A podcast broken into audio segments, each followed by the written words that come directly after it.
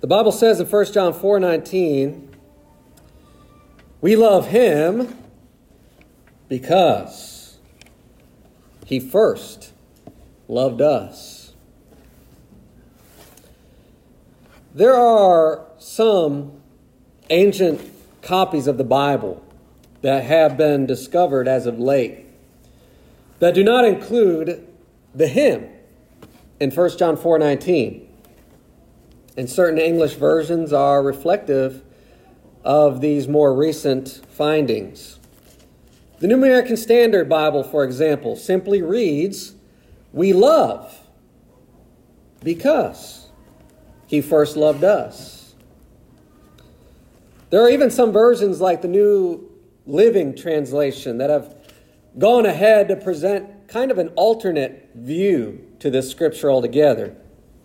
We love each other, it inserts, because he first loved us. I will admit that the insertion certainly does fit a major theme in John's first letter, which is that we are to love one another, just as God has loved us. And we see that in 1 John 4, verse 11. But you know, regardless of how we might read the ex- exactness or what the ex- exactness of this passage is, one thing is certain we love. We love God. We love one another. We love. And the scripture is clear about that. We even love our enemies.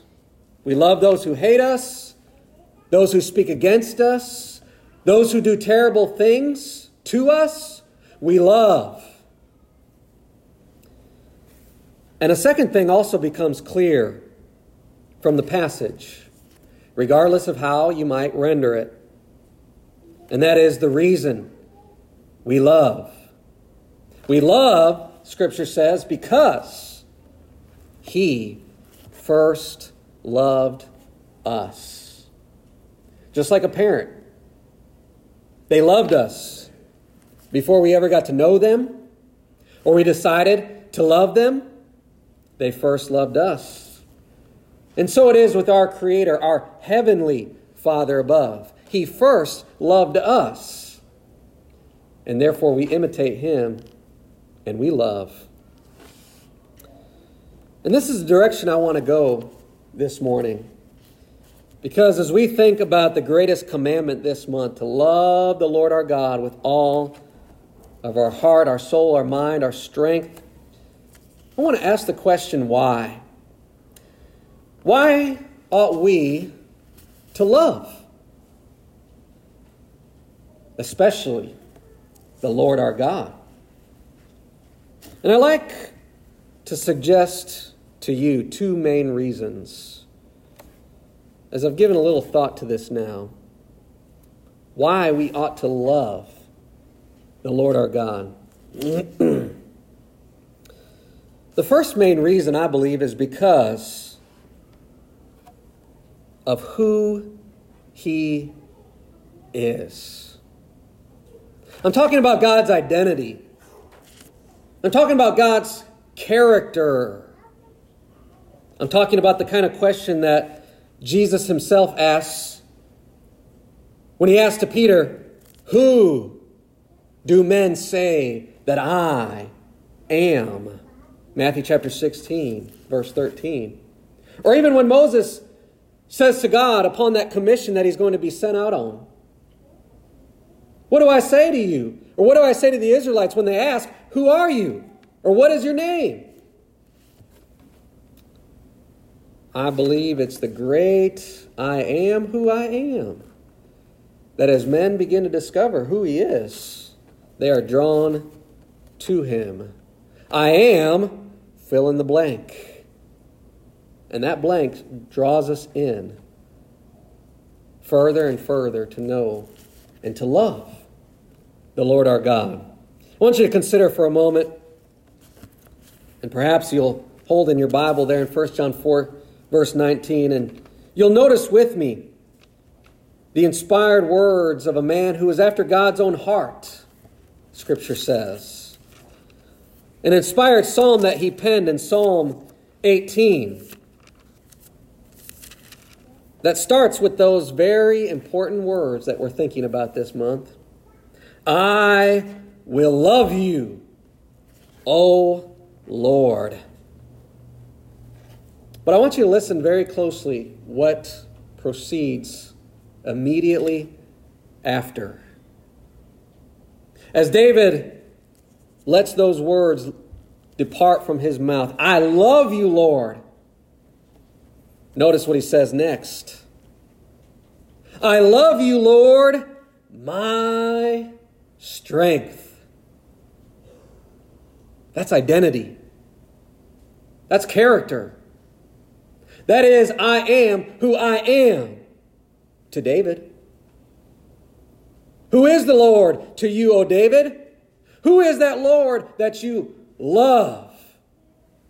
Oh, he is my strength, David says. And David doesn't stop there. Who is the Lord to you, David? A mighty fortress, verse 2. Who is the Lord to you, David? Savior. Who is the Lord to you, David? A mountain is the way one version reads in verse 2. Who is the Lord to you, David? A shield and a high tower. A place of refuge is the idea there. He's that one I can go to in times of trouble. He's my high tower. He's the mighty fortress. Do you ever stop to think about who God is in your life? If you do, I think it will draw you closer and closer to loving the Lord your God. And I believe you will love him more. God is comfort, 2 Corinthians 1 3. God is compassion, Psalm 86 and verse 15. God is faithful. 1 Thessalonians 5, verse 24. Who is God? God is glorious. Psalm 24 and verse 7. God is good. Mark 10, verse 18. God is mercy. Ephesians 2 and verse 4 through 8. God is grace. John 1, 16 through 17. God is great. Jeremiah 10 and verse 6. God is creator. 1 Peter chapter 4 verse 19. God is father. Acts 17 24 through 28. God is righteous. Psalm 119 137. God is eternal. Isaiah 40 verse 28. God is truth. Psalm 31 verse 5. God is unchangeable. Hebrews 1, verse 12. God is one of a kind. Isaiah 45, verses 5 through 6.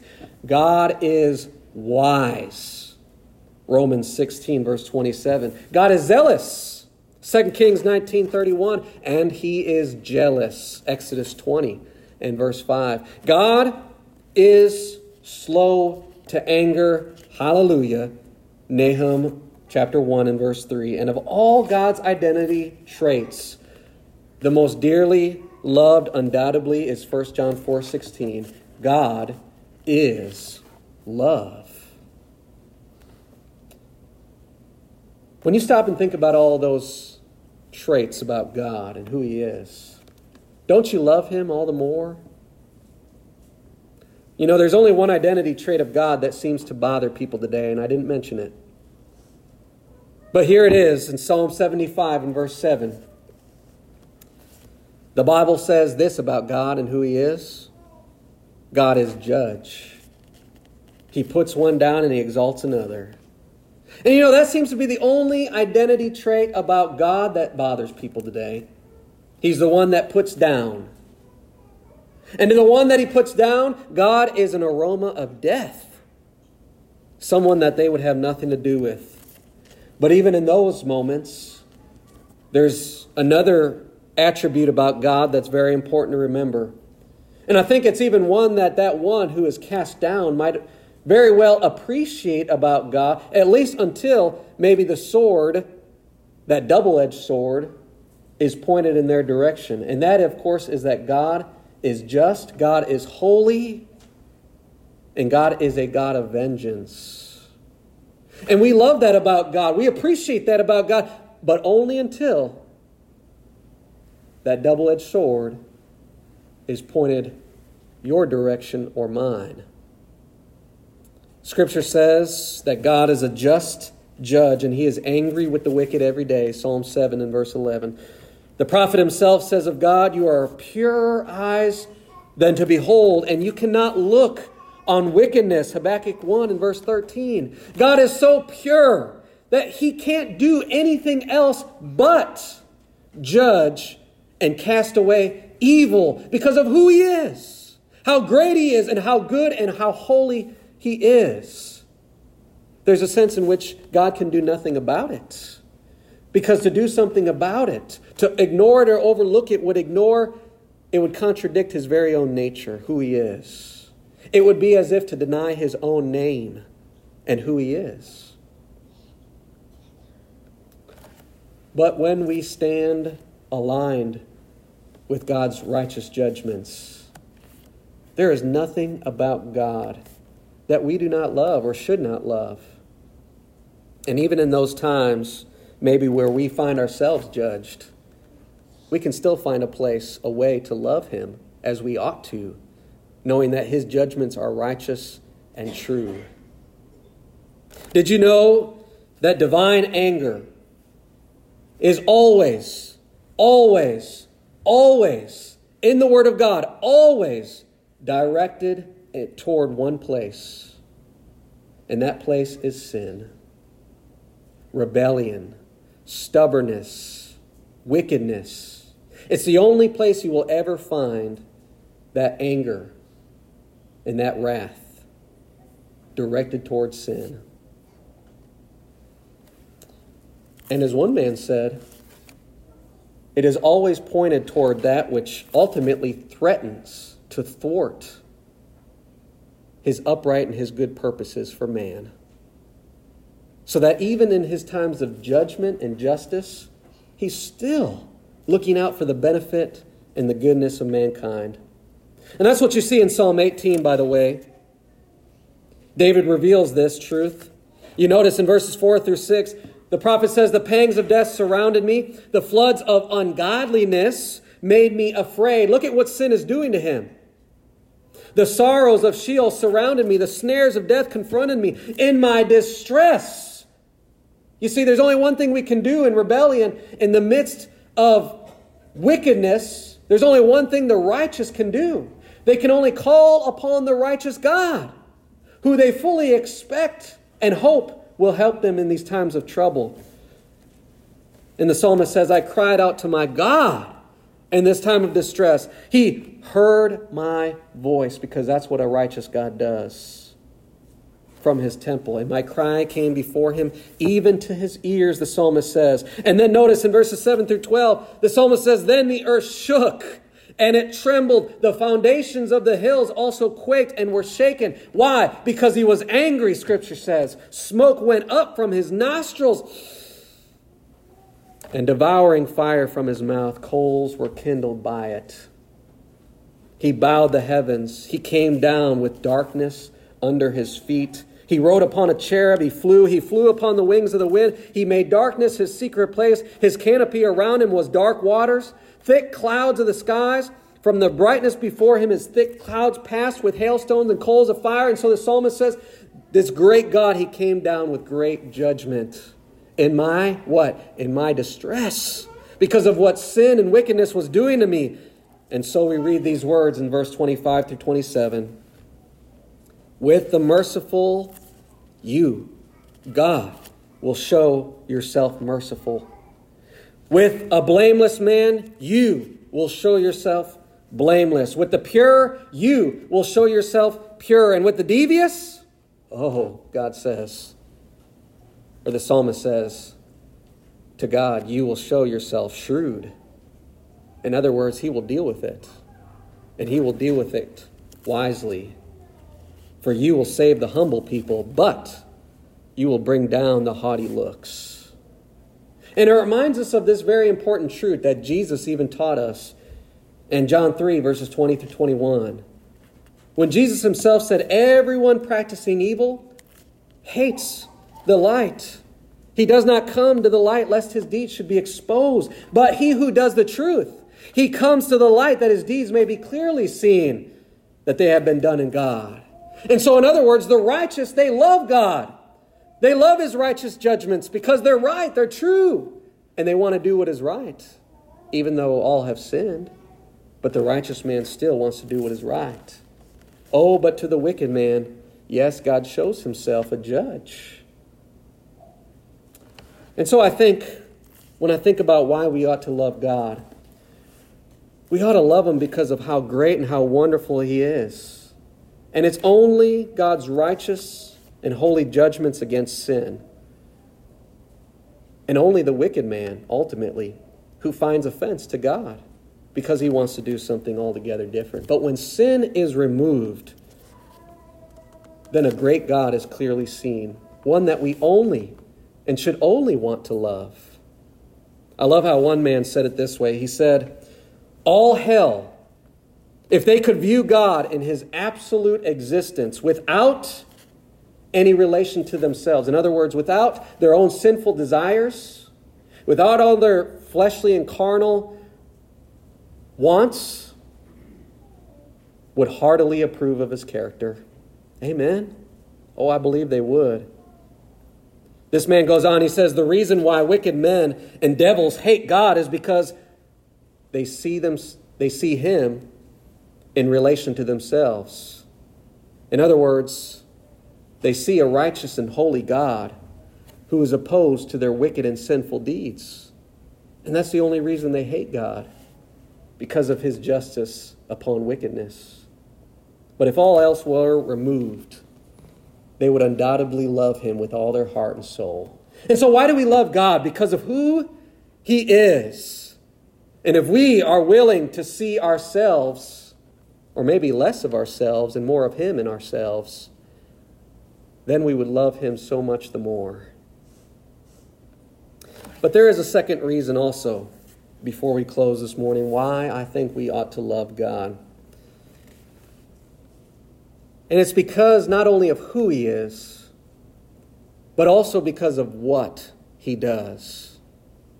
And you could almost say the second reason is like the first, just like the greatest commandments. What He does is who He is. And so we love him all the more. But I want us to consider specifically what he does.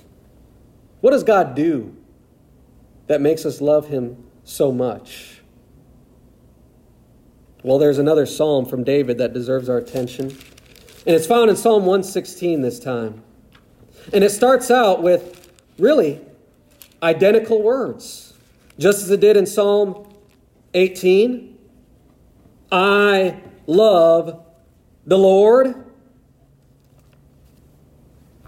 Likewise, here once again. David says in Psalm 116, again, he says, I love the Lord. But why, David? Why do you love him this time? It's because of what he has done. Notice, he says, I love the Lord. Why?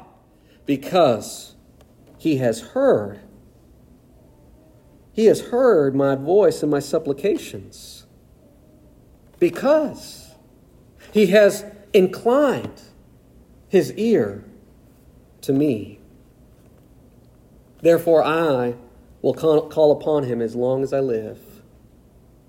You see, this time it isn't just about who God was to David my strength, my fortress, my refuge. But this time it was also about what God had done for David. I love the Lord. Why, David? Because he has listened to my words. He has listened to my prayers.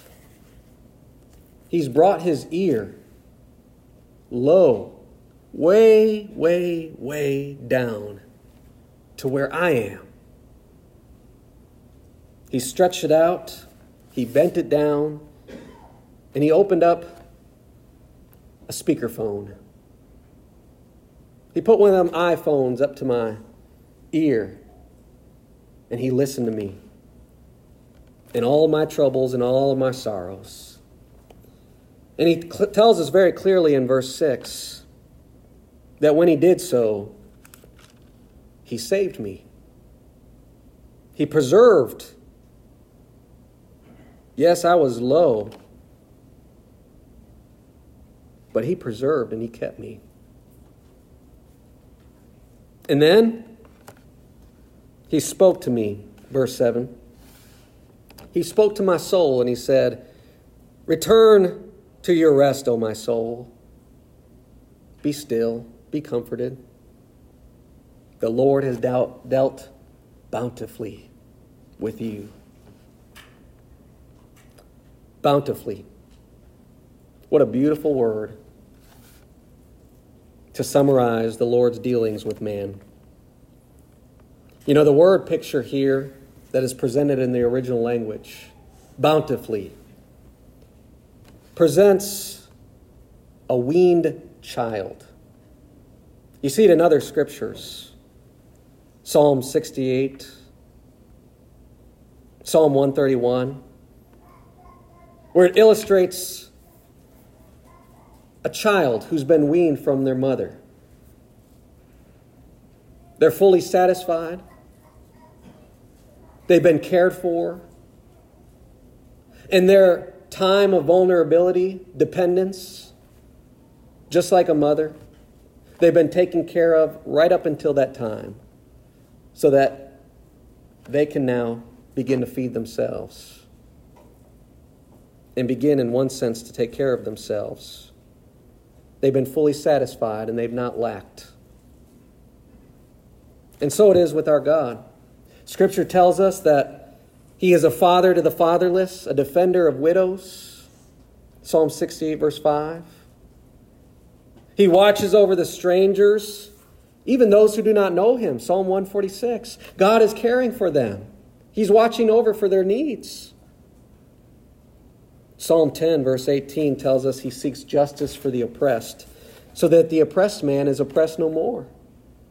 He's looking down, he's looking out for the little guy, so to speak. He's watching out for him, he's taking care of him.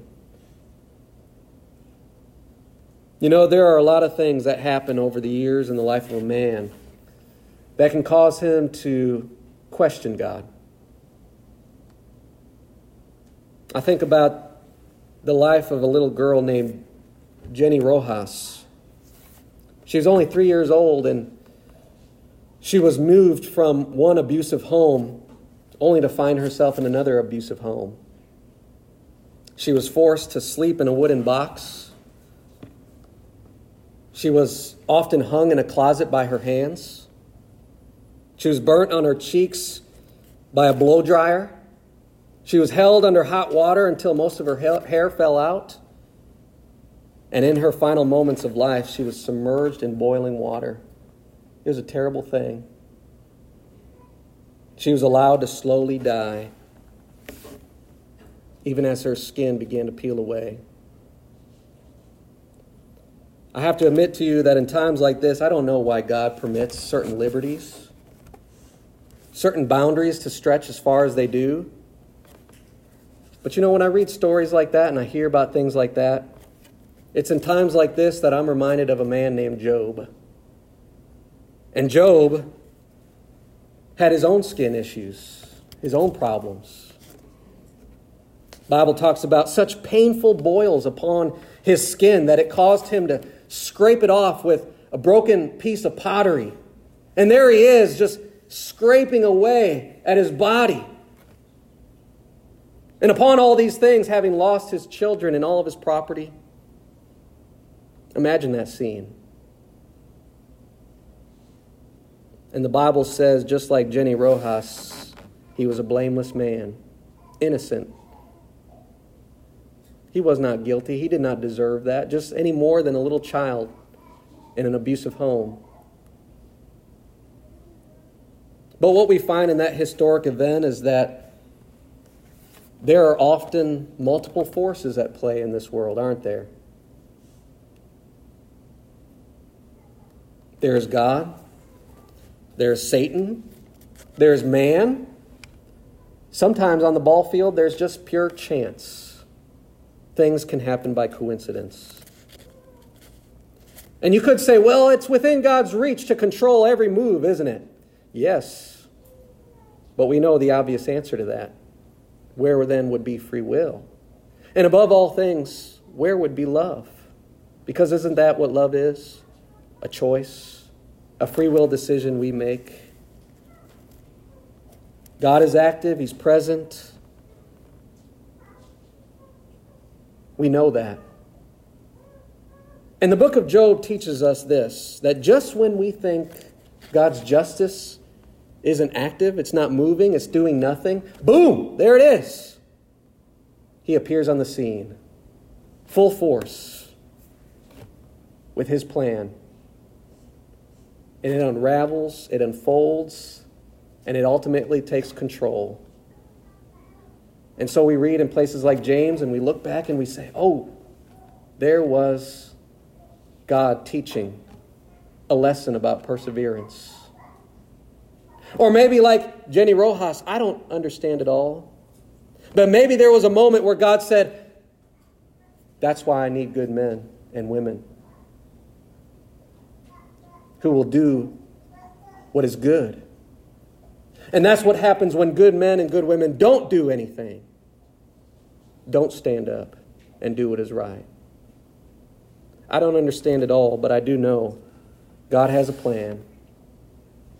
And you can ask the men of great of old, men like Abraham, who received from God a child 25 years waiting. And then suddenly, boom, there it was.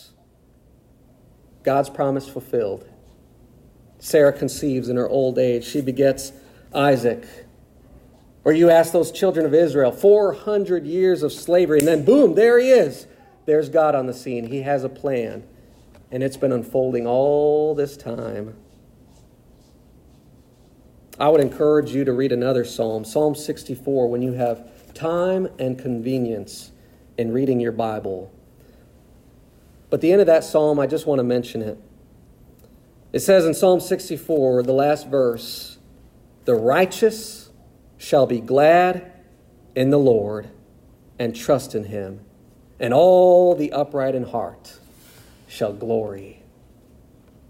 And I think that is such a comforting, comforting verse that all of us can think about in times of sorrow and trouble and in our worst and most unimaginable moment, moments where we simply do not understand what's going on or the trouble that we're enduring. As we conclude, we can't let pass one other thing that I think is very plainly known to us in the Bible. We ought to love God because he sent his only Son. For God so loved the world that he gave his only begotten Son, John 3 16. John 3 17, equally important. God did not send his Son to condemn the world, but that the world through him might be saved. And so 1 John 4 10 tells us this, and this is love, not that we loved God but that he loved us and sent his Son to be a propitiation for our sins. I want you to just imagine hearing those words before we close this morning. The words that were spoken to Abraham, where God said to him, Take now your son, your only son, Isaac. Take him. Go to the land of Moriah and offer him there as a burnt offering. I mentioned a moment ago that Abraham waited 25 years for this son that God promised to give him. And you can imagine he probably was waiting long before that. And now he had to take this one son of his, whom he loved, and he had to drive a stake right through his heart. But Abraham didn't have to go through with it. Because I believe God was testing him so that we might realize in times like this the very thing that God Himself did do and how much He loved us, that He took His only Son. And He did, according to Scripture, deliver Him to lawless hands to be crucified. Acts 2 and verse 23. God did put His own Son to death, Scripture says. And He did it for you so that your sins might be washed away and you might have eternal life. And you might rise up with his son to live forever more. Psalm 31, verse 23 Oh, love the Lord, all you saints. And if Jesus isn't enough reason to love him, my friend, I can tell you, I do not know what more you need or would want. God so loved the world that he gave his only Son